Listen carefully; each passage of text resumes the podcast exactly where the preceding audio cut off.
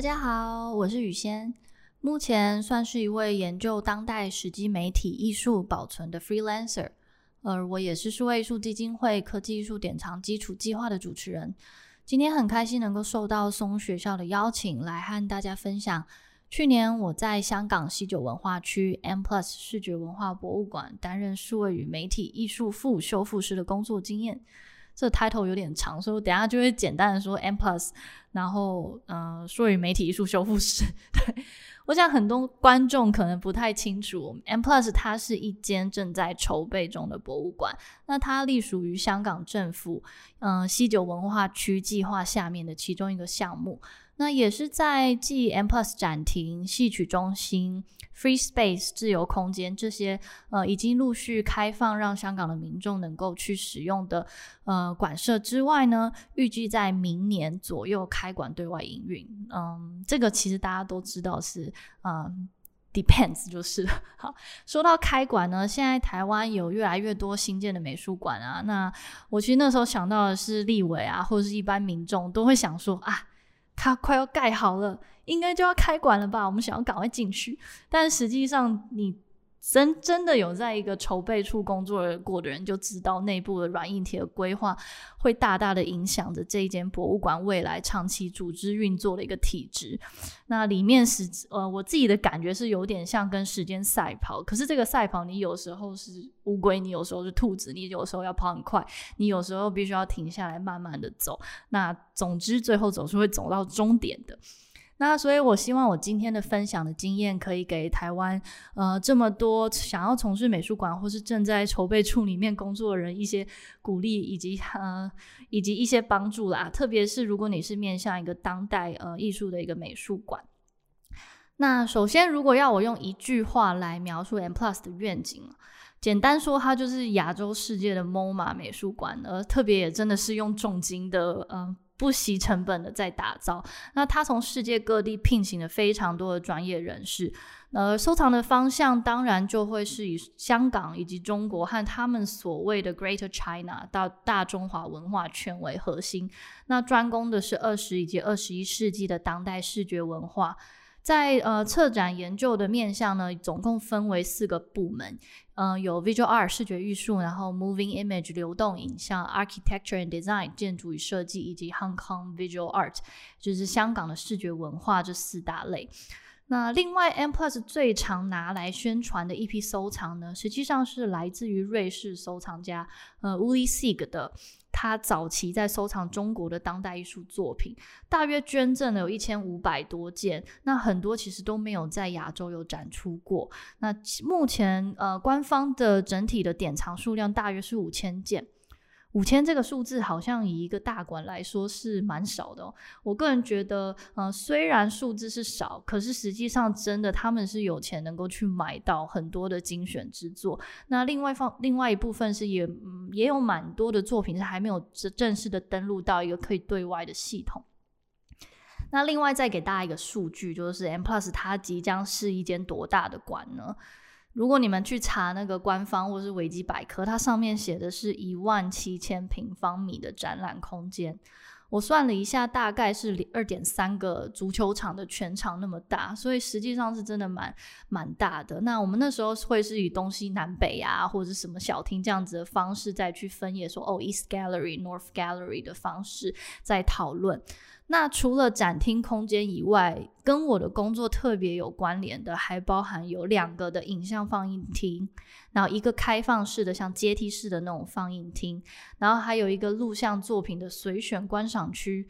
然后还包含就是香港啊、非常著名的整面建筑外墙的 LED 屏幕，然后加上他们的 M Plus 网站上其实也有所谓的 Web 二的委托创作的计划。那刚刚提到的这些都是在我工作的期间有接触到的专案。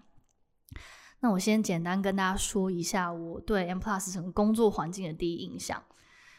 刚走进办公室的时候。大概有一百多个人，全部在同样的同一个空间一起工作。这是第一个很大的印象。我想大家想象那个画面，就一走进去一个大平面，然后大家全部坐在里面啊。那其实我也很惊讶，说整个组织竟然可以完全靠 email 还有飞来飞去的 Office 文件系统来运作。那除了像是人事啊以及薪资所得有所谓的专门的那种系统之外，其他的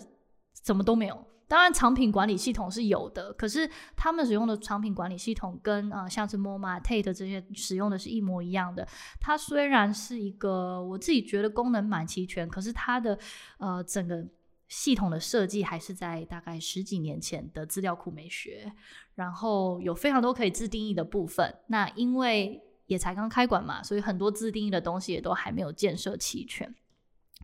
我想过去我自己在台湾工作的时候，都很仰赖公文系统来追踪进度，所以可是其实 M Plus 它的现状也是可以理解的。它是一个真的很新的机构，而且我听说在过去的两到三年间，它是从少少的可能二三十个人的团队，突然暴增到两百多个人的团队。那你就想象所有的事情，它都必须要同时到位，没有人有时间去等说啊，我们等构藏的系统完成以后，我们再来构藏作品吧，这是不可能发生的事情。那再加上同事时，实际上是来自于那时候计算是十七个不同的国家。有超过四分之三的人，我们在沟通时并不是使用我们自己的母语，包含我自己在内。那语言的隔阂，其实从某个面向来说是缺点，但是对我自己来说，我发现它也成为我们彼此在沟通的时候，作为尊重发生沟通误会这件事情的一个借口。那实际上也是事实。所以虽然。蛮常发生沟通误会的，可是我们都知道，我们不是用自己的母语在沟通，所以总是会更有耐心的跟对方做解释，然后找到那个哇，原来你是这个意思啊的那个呃豁然开朗的瞬间。那实际上也让我看到说，虽然在这样的一个混乱工作环境，但是没有一个人会因为啊某个规定就这样写，所以就作为一个借口说我没有办法帮忙。那这也是一个。我自己觉得是优点啊，因为规定是我们这群人目前正在建立当中。那在这样的环境之下，我身为一位数位与媒体艺术修复师来说，到底有哪些事情是跟我有关呢？其实总结而言，我会觉得是非常非常非常大量的跨部门沟通会议。那我会把我的工作分成四个面向。那第一个是作品档案的汲取，这个是肯定的。那截至去年九月。流动影像作品大约是两百件，那它另外呢，像是互动或是机械动力的作品，大概呃还有像是因为它有设计的 curation 的部门嘛，所以也有一些电子设计的藏品，或是譬如说像是电子机之类的 这些作品，大约有三十到四十件。那这其实还不包含呃，大概在前年的时候，M Plus 购藏了。呃，张英海中工业这一个艺术团、艺术双人团体过去以及未来作品，那我这边就不再多说。那有兴趣人可以自己去 Google 一下。那他们的作品一进来，其实是以百件百件的的状况，嗯，但是登录系统上只有一个号码，嗯，所以实际上可能是三四百个电子档案在跑这样。那我在这个部分其实最困难的是要处理来自不同时代的内容载体，譬如说像是从类比胶卷啊、类比的磁带、数位的磁带、数位的档案、电影的 DCP，然后还有一些阿里不咋的很难处理的，像是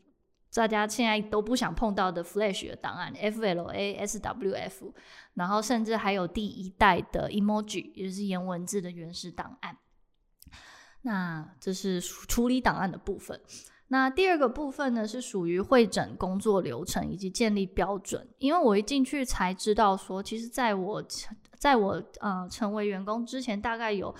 一年半的空窗期是没有 conservator 是专攻于 digital media 的，所以我一进去就被呃要求说，诶，你能不能帮我们建立一个档案汲取的标准流程？那像是如何正确的使用软体工具，把作品的档案从外接的储存装置中安全而且一个位元都不缺的移动到伺服器，这是譬如说我一个人就可以完成的，可是另外还有很多是需要跟其他人有工作流程上的对接。譬如说我们常接触的有 registration 或是 curation 的部门，他们会呃，我们实际上大家都是共享的一个藏品资料，但是一进去就发现大家对艺术品诠释资料定义都想象都不一样，当然功能需求也都不同，所以开了非常多的会议去想办法找到彼此沟通以及对外表述的一个标准。那第三项呢，则是我要检视所谓的艺术家问卷以及参与展览的会议。那这边我觉得很好的是，呃，就是 Artist Questionnaire 已经是 M Plus 的一个标准流程，有好几个策展助理的工作，他其实就是一直负责追在艺术家后面打电话啊、写信啊，各种方式请艺术家缴资料给他。那这些资料里面会。呃，说明着这件我们所收藏他的作品的一些创作的资讯，以及使用的技术，还有理想的一个展览的样貌。那我会呃阅览以及统整这些资讯。可是我发现是蛮有挑战性的，因为以前在台湾，大家都是台湾的一个艺术圈，所以其实很仰赖自身观展的经验去理解说这件作品应该要是什么样子。可是突然之间换到了香港这个环境。一来是我对整个呃香港的呃艺术生态，嗯，实际上是蛮不熟悉的。以外，那问卷一开始所设计的问题的品质，以及你收到的回答的品质，也都参差的不参差不齐，所以很难去获得所需要的资讯。但是呢，我又需要带着这些资讯去参加，呃，由策展人所。呃，所发起的一个展示规划的会议，他们会期待我告诉他们我的作品档案都准备好了，但实际上是没有，或者是说他们也会关心艺术家，呃，他是怎么建议他的展示方式。而第四个，我觉得蛮常被忽略，但是很重要的是与工程师部门的沟通。那为什么？跟工程师沟通会和我的工作有关呢？嗯、如果你是在稍微比较大的组织工作过，你就会知道，所有的数位工具在一个公司里面都是由 IT 部门的人来掌管，特别是跟软体安装还有网络线路有关的事情，也就是他们会订定这个机构的资讯安全法规。所以，如果你的工程师没有允许我，对，他们工程师没有允许我使用跟其他同事不一样的工具的话，我会大幅度的降低工作效率，甚至是完全没有办法执行的地步。对，你就想象，嗯，一个数位媒体修复师，但是他电脑没有办法安装，呃，Adobe 是系列是可以安装啦，但是还有很多其他的软体，我是大概花了三到四个月的沟通，才让他们理解说有安装这些软体的必要性。所以我已经听过很多国外的美术馆会在这个领域强调和资讯工程的同事打好关系是非常的重要。嗯。简单来说，我刚有提到，就是一直开会嘛。第一个月其实是开了，我自己有计算，大概是四十场的会议。然后，嗯，但是其实我发现这些会议一开始会觉得啊，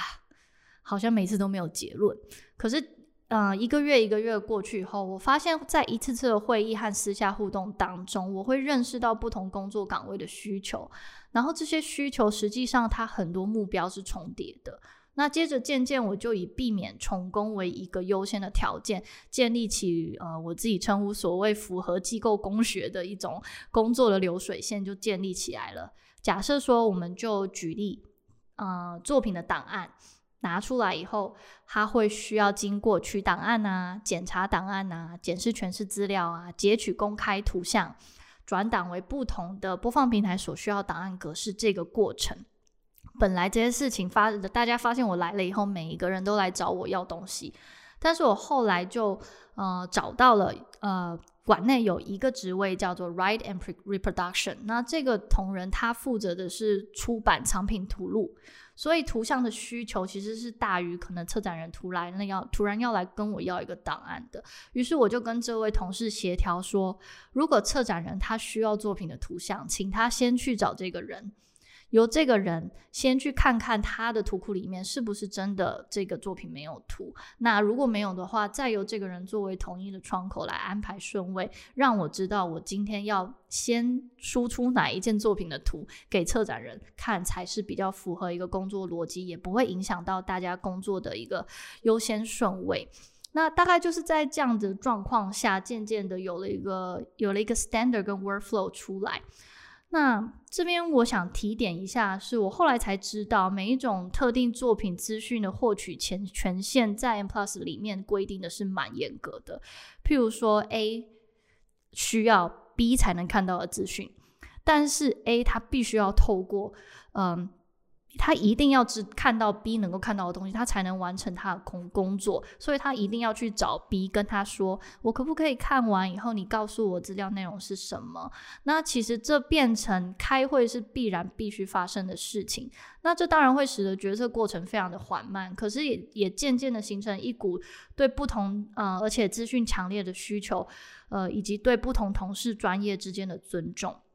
那我最后呃简单介绍一下我我所带的修复团队。那他是一位由一位 lead conservator 和十位左右的专精不同媒材的修复师组成。那大家可以想象一下，这样子的人数组成，其实对比台湾的状况是一个相对完整的，而且每个人都可以带着自己的专业去参与决策的过程。那主管也授予我们跟其他部门的主管直接的做沟通。所以呢，这个时候主管的角色，他比较像是作为一个同整团队之间资讯的一致性，以及协助我们争取团队权益的一个人。还有说，当我们遇到意见无法统合的时，统合时候一个调解的角色。那比较资深的修复师，他也会被分配作为和策策展人直接对口协调的窗口。